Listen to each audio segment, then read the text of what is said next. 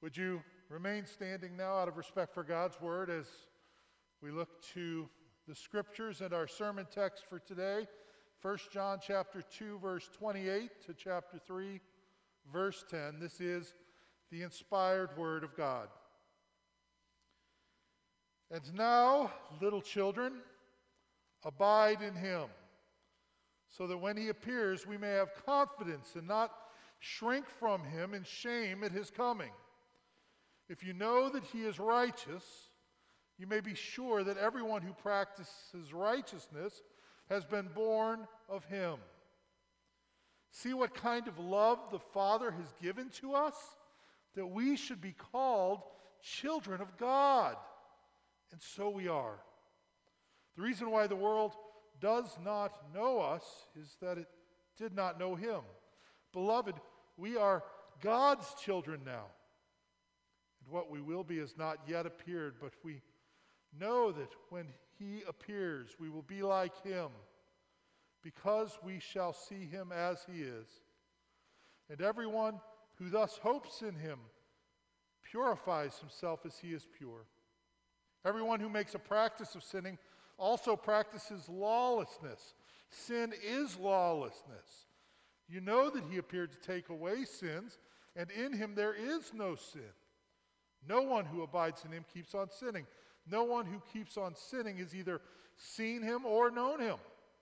Little children, let no one deceive you.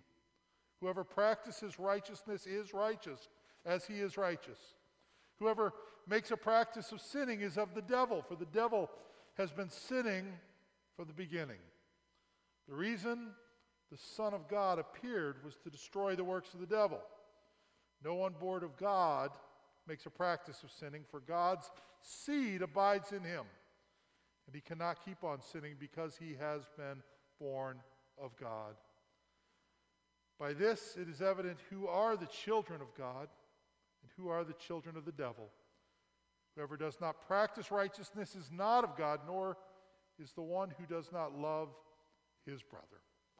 Thus ends the reading of God's holy and inspired word, our only infallible rule for faith and for practice. The grass withers, the flower fades, but the word of our God stands forever. You may be seated. As you are, would you pray once more with me? Our Heavenly Father, we, we thank you for your word given to us here. We thank you that it is indeed a light and a lamp to us, that it directs us and leads us. We thank you that you have showered us with your love. We thank you that that motivates, inspires, and empowers us and is an example for us as well. We thank you for Christ Jesus who died for our sins for there is no other way by which we might know you and be forgiven. So we give glory to your holy name through him, praying for his sake. Amen. Well, there are kind of two main truths that are woven throughout this letter of First John that I kind of want to highlight today. One is that God is light. Right? What is light? Light is a, a source of direction, of guidance, even of life giving growth at times. God is light. A second thing that He is, God is love. Right? Self giving, sacrificial, seeking out the best for others. God is love. These are both equally true, and, and both ought to have an infinitely large impact on who we are and how we live our lives as a result. We see them each highlighted in this passage through a series of changes that God makes. Okay, God makes certain changes, one following from the other. First, our, he changes our identity from what we once were to a new identity. Second, he changes our destiny of what we will become. And third, on the basis of those first two, he changes our reality of who we are now. First of all, God changes our identity from what we once were. You know, it's normal that we would all have certain family traits. I'm sure you have them in your family, like I have them in mine, certain things that just tend to be true of the people within a family. In my family, you might not be surprised to find out that one of our family traits is, is Scribners tend to be kind of tall. I, I never growing up thought of myself as being all that tall, to be honest with you, because everybody in my family was just kind of tall. That's just the way it was. I had a, a grandfather who was actually six foot six. Uh, my dad and many of my uncles are all six four, six three, six five. I have one cousin who's actually pushing 6'10. Uh, I have female cousins that are around six feet tall. we're just a tall family. That's what the Scribners are. We tend to be tall. That's one, one family trait. Another family trait, at least amongst the males, is, is we, we tend to have a, a similar hairline. Right? Now, my Uncle Jay said, no, it, it's not a receding hairline. He said it's a distinguished forehead. Right? That's, that's what he liked to call it. Which leads me to another family trait. They're not all physical. There, there is a Scribner sense of humor. Right? It, it's a sense of humor that, that some would say is, is extremely advanced. Those would mostly be Scribners that say that.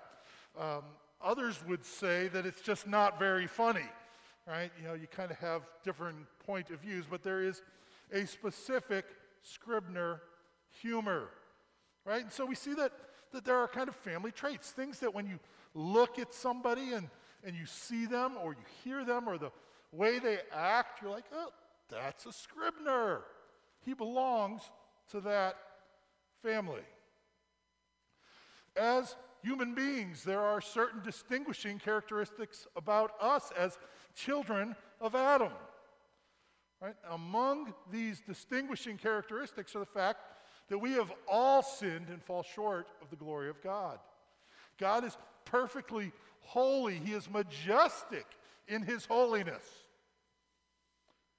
And we as sinners have lived our lives as an affront to that holiness. And and we have offended that holiness. And we stand rightly to be judged on account of that holiness. And John recognizes this, as we see in verse 28. He begins, And now, little children, remember this is a term of endearment that he uses repeatedly throughout the letter, referring to the church, to those who are actually the children of God, the believers, the Christians, those who are God's people. He says, And now, little children, abide in him, remain in him, in union with Christ Jesus, so that when he appears, you may have confidence and not shrink from him in shame at his coming. You see, Jesus is coming again. This is a fact. He is going to come as the righteous judge. And John realizes, and he wants you to realize, that you, you cannot stand before a righteous judge on your own. Right? Because you have sinned. You have, you have offended his righteousness. You deserve to be judged. You deserve to be condemned. So do I. It's true of each of us. It is a family characteristic of the children of Adam. And so we have a problem. He says, but what we need to do is abide in him, remain in him, because if we are joined with Christ Jesus, we need not shrink back in shame, but rather can confidently stand in Him. Abide in Him. If you know, verse 29 says that He is righteous, you may be sure that everyone who practices righteousness has been born of Him. And it's interesting, he uses this phrase, born of Him. It's kind of a new phrase. In chapter 2, we've seen different descriptors of Christians. They're called those who know God in verse 3, those who are in Christ in verses 5 and 6, those who walk in the light in verses 9 and 10, those who abide in the Father in verse 24 and 27 and 28. But now in verse 29, those who are born of him. It's not an altogether new idea in the Old Testament. Uh, the Old Testament writers often spoke about God as the father to his people. And that's really the idea that's being talked about here. Not just that he is a natural father, but in a special sense. This idea that Jesus has developed. Remember back in John 3, we looked at this a, a few weeks ago uh, with, with Nicodemus, who was a Pharisee. He came to Jesus and, and was talking to him, and Jesus told him what he tells us all You must be born again. That is required. He, of course, was not speaking of a physical birth at that point. He was talking about a, a new birth, a spiritual birth, that we who are dead in our sins and trespasses, we who have a heart of stone, we who cannot respond to the call of God because there is no life in us, need to be born again. We need new life.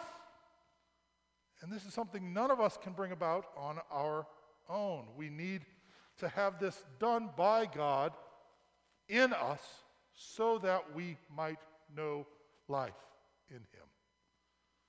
Right? Nicodemus was confused by this. He, he didn't understand. He was, he was a, a religious leader, even one of the elites. He was one who knew the Bible. He followed all the rules. He did all the things he was supposed to do. He showed up at church when he was supposed to show up at church. He, he, he, he by all external appearances, looked like he had it all together. And yet Jesus said to him, That all falls short. You must be born again. And Nicodemus didn't understand.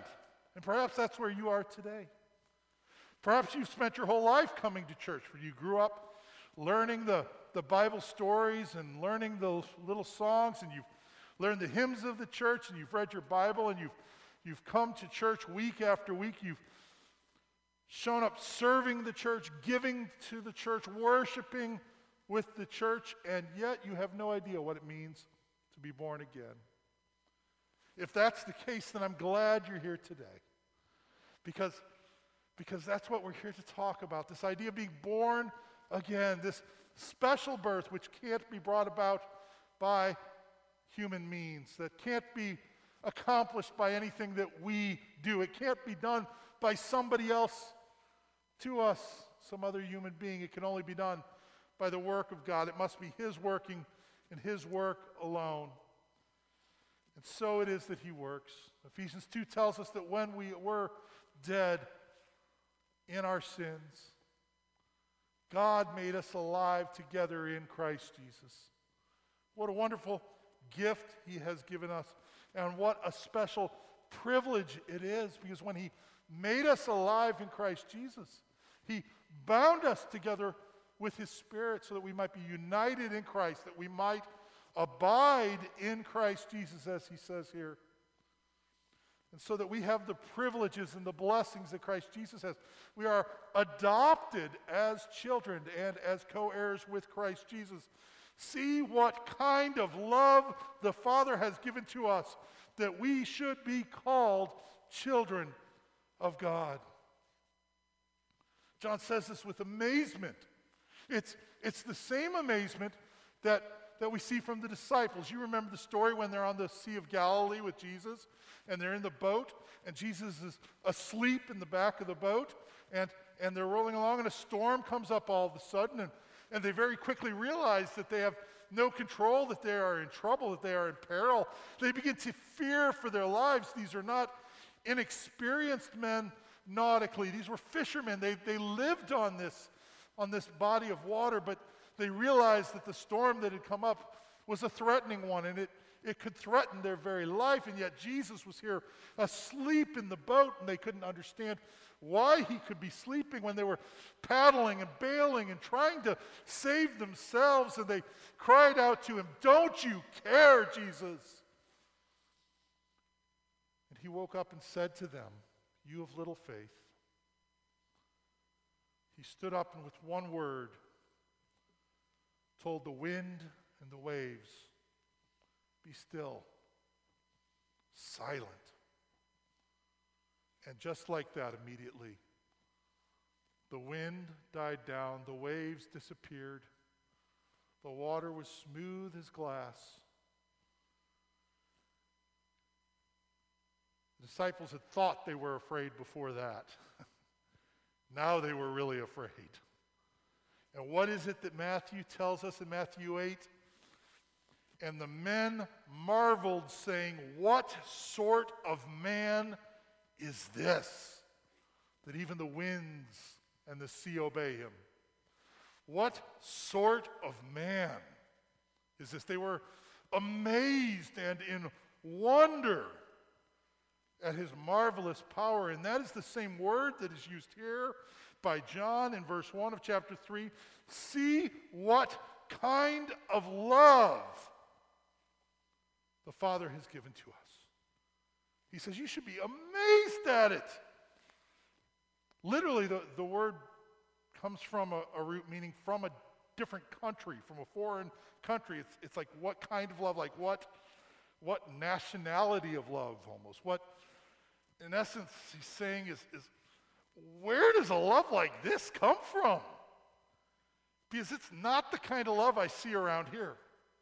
Right? He's, he says, this is a foreign love. This is, this is something different. It's not the kind of love I'm used to. Do you marvel at the love of the Father that He has shown you? Do you, do you stand in awe of the love that He has shown you? Do you sometimes get moved to, to tears even at the love that God has shown you? The undeserved, unmerited favor. Far too often, I think we take it for granted. Joel Beeke asked, he says, Do you stand in awe of this wonderful love of the Father? Holy wonder and amazement is an important part of Christian experience. And one of the devil's tactics is to dull our sense of wonder. I think he's so right. Right? Satan doesn't need to get us to hate God. He just needs to get us to not really appreciate him. Right? If we begin to not realize how awesome and magnificent and glorious and wonderful and gracious and heap the adjectives on top one after another after another. If we, we lose sight of how amazing God is, the devil's halfway won already. So, what do we do? Well, if you want to recapture this wonder, this awe, this, this passion, this amazement, then meditate upon the grace of God. Meditate upon the fact that you are a, a, a rebel, an enemy, a sinner, lost in your sin, who, who had no way of saving yourself. And God not only in his grace made a way for your salvation, he, he actually accomplished your salvation at great cost to himself. Meditate upon Jesus, the Son of God, the, the, the Lamb of God, who took the sin of the world upon himself, who died on the cross for your sins and mine. Meditate upon Jesus, who, who lived and died for you. Meditate upon the cross where he bore your penalty, where he, he took it away, where he purchased your pardon.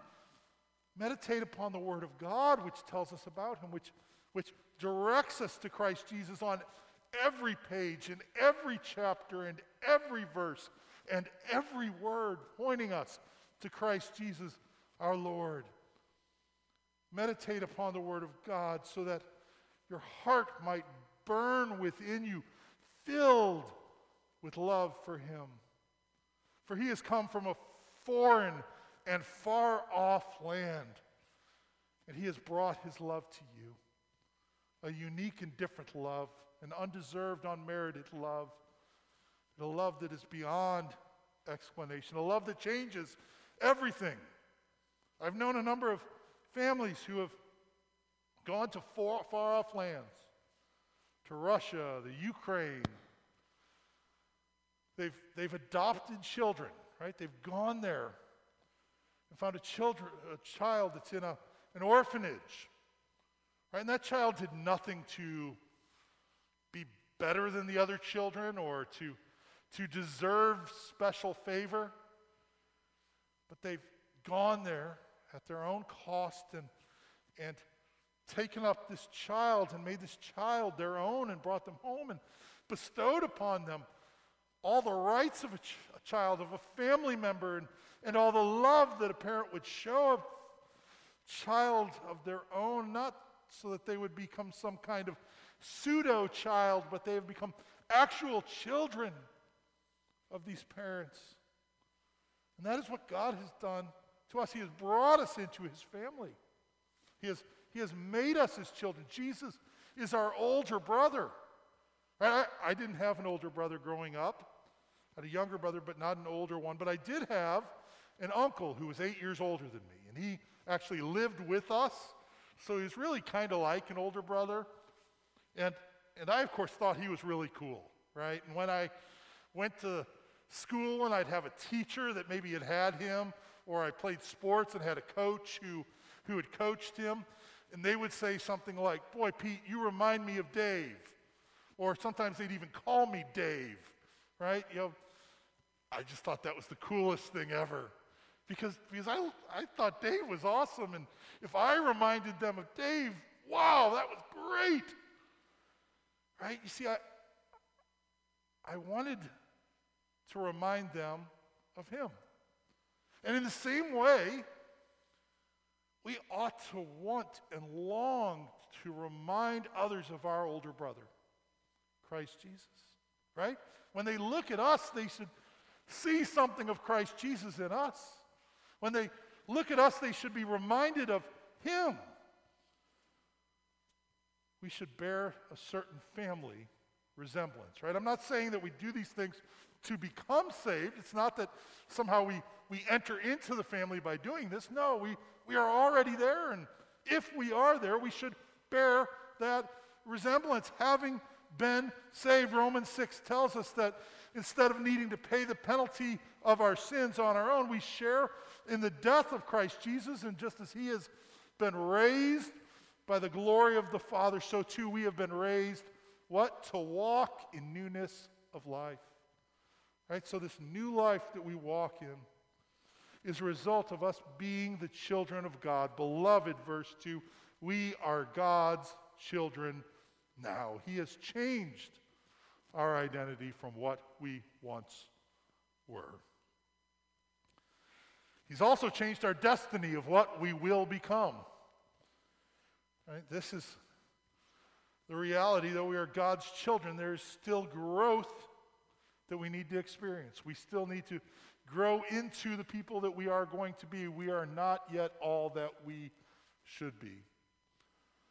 Each of us knows this fact, but one day that will be changed. In 1 Corinthians 13, Paul writes, When the perfect comes, the partial will pass away. For now we see in a mirror dimly, but then face to face. Now I know in part, then I shall know fully, even as I have been fully known. John says, something similar here in verse 2. What we will be has not yet appeared. But we know that when he appears, we will be like him. Because we shall see him as he is. Oh, dear ones in Christ Jesus. Do you know that you have that hope? that you have that reality? Is that not encouraging? That one day Christ Jesus will appear and you will be made like him. No more sinning, no more struggling, no more failing, no more hurting others, no more offending God, walking in perfect holiness all the time, every day. Do you not long for such a day and does it not fill you with joy to know that that day is coming? what joy we have in that fact, and that should motivate us, that should encourage us, that should empower us. And we know that it's true because Jesus, the one who promises to us, is faithful and true. I remember in high school, I had a social studies teacher, Mr. Finch. He once told us that when we're reading different authors, different writers, when we hear different speakers, one of the important things to do is consider the source. consider the source, right? Because if it's somebody who, who is prone to untruth, right? Somebody who has a history of dishonesty, somebody who maybe has a certain agenda that they're pushing, right? We, we need to know that and hear what they say through the filter of that knowledge, right? And maybe, maybe not be quite so quick to believe what they say if we know them to be a liar. Or if it's somebody that we just don't know anything about, we might want to be a little bit hesitant, right? Kind of, okay. But if it's somebody we know we can trust, somebody who has a track record of believability, somebody who has always been truthful in the past, then we know we can rely upon that person. Or at least we think we can. We, we want to. And in Jesus, we have one who has always been faithful and true, even when it has come at great cost to himself. Right? There are some of us who, who tell the truth all the time until the kitchen gets really hot, right? Until the situation gets really hard. And then we might kind of, uh, just in that, you know, you understand, it, it was a really hard situation, so I kind of had, no, but Jesus, when faced with that opportunity, still stayed true to his word. Still, even though it meant him going to the cross, even though it meant him shedding his own blood, even though it meant his own body being broken for us, he still stayed true to his word. So we have every reason to believe that we can believe him now. We have every reason to believe that he will indeed return just as he came the first time and lived for us and died for us and rose again, just as he had said he would. And so we have this hope, not a, a, a, a fond wish, but a, a solid expectation, even an assuredness that the day will come when we will be made like him. He has changed our destiny of what we will become. And this future destiny being changed should have earth shaking implications on our reality of who we are now. It's our third area of change. In short, John tells us here our hope should produce holiness. Everyone, verse 3 says, who thus hopes in him purifies himself as he is pure. Right? He doesn't say we, we make ourselves holy, but rather what he's saying here is that, that we live out the holiness that he has bestowed upon us.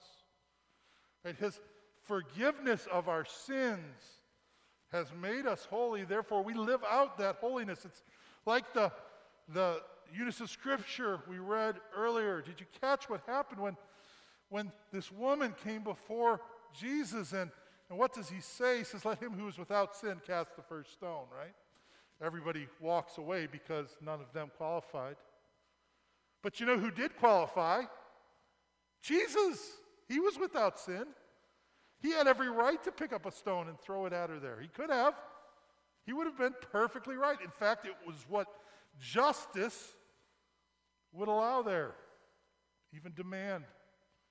But instead of casting the stone at her, what did Jesus do? He stood in front of the stones. He took the arrows. He received the penalty for us all. He paid the price so that we might not need to pay it. And so, what does he say to her? He who could have condemned her says, If none condemns you, neither do I condemn you. But then this is very important. What does he say? Go, and from now on, sin no more. Right? There's two things there, right? I don't condemn you. Therefore, go and sin no more. Right? If we, if we switch the order of those two statements, the gospel is lost, right? If he says, go and sin no more, and then I won't condemn you, that's a work righteousness. If he says, go and live a holy life, and if you do that, then you'll be all right with me, the gospel is lost. That's not Christianity. But what he says is, I do not condemn you.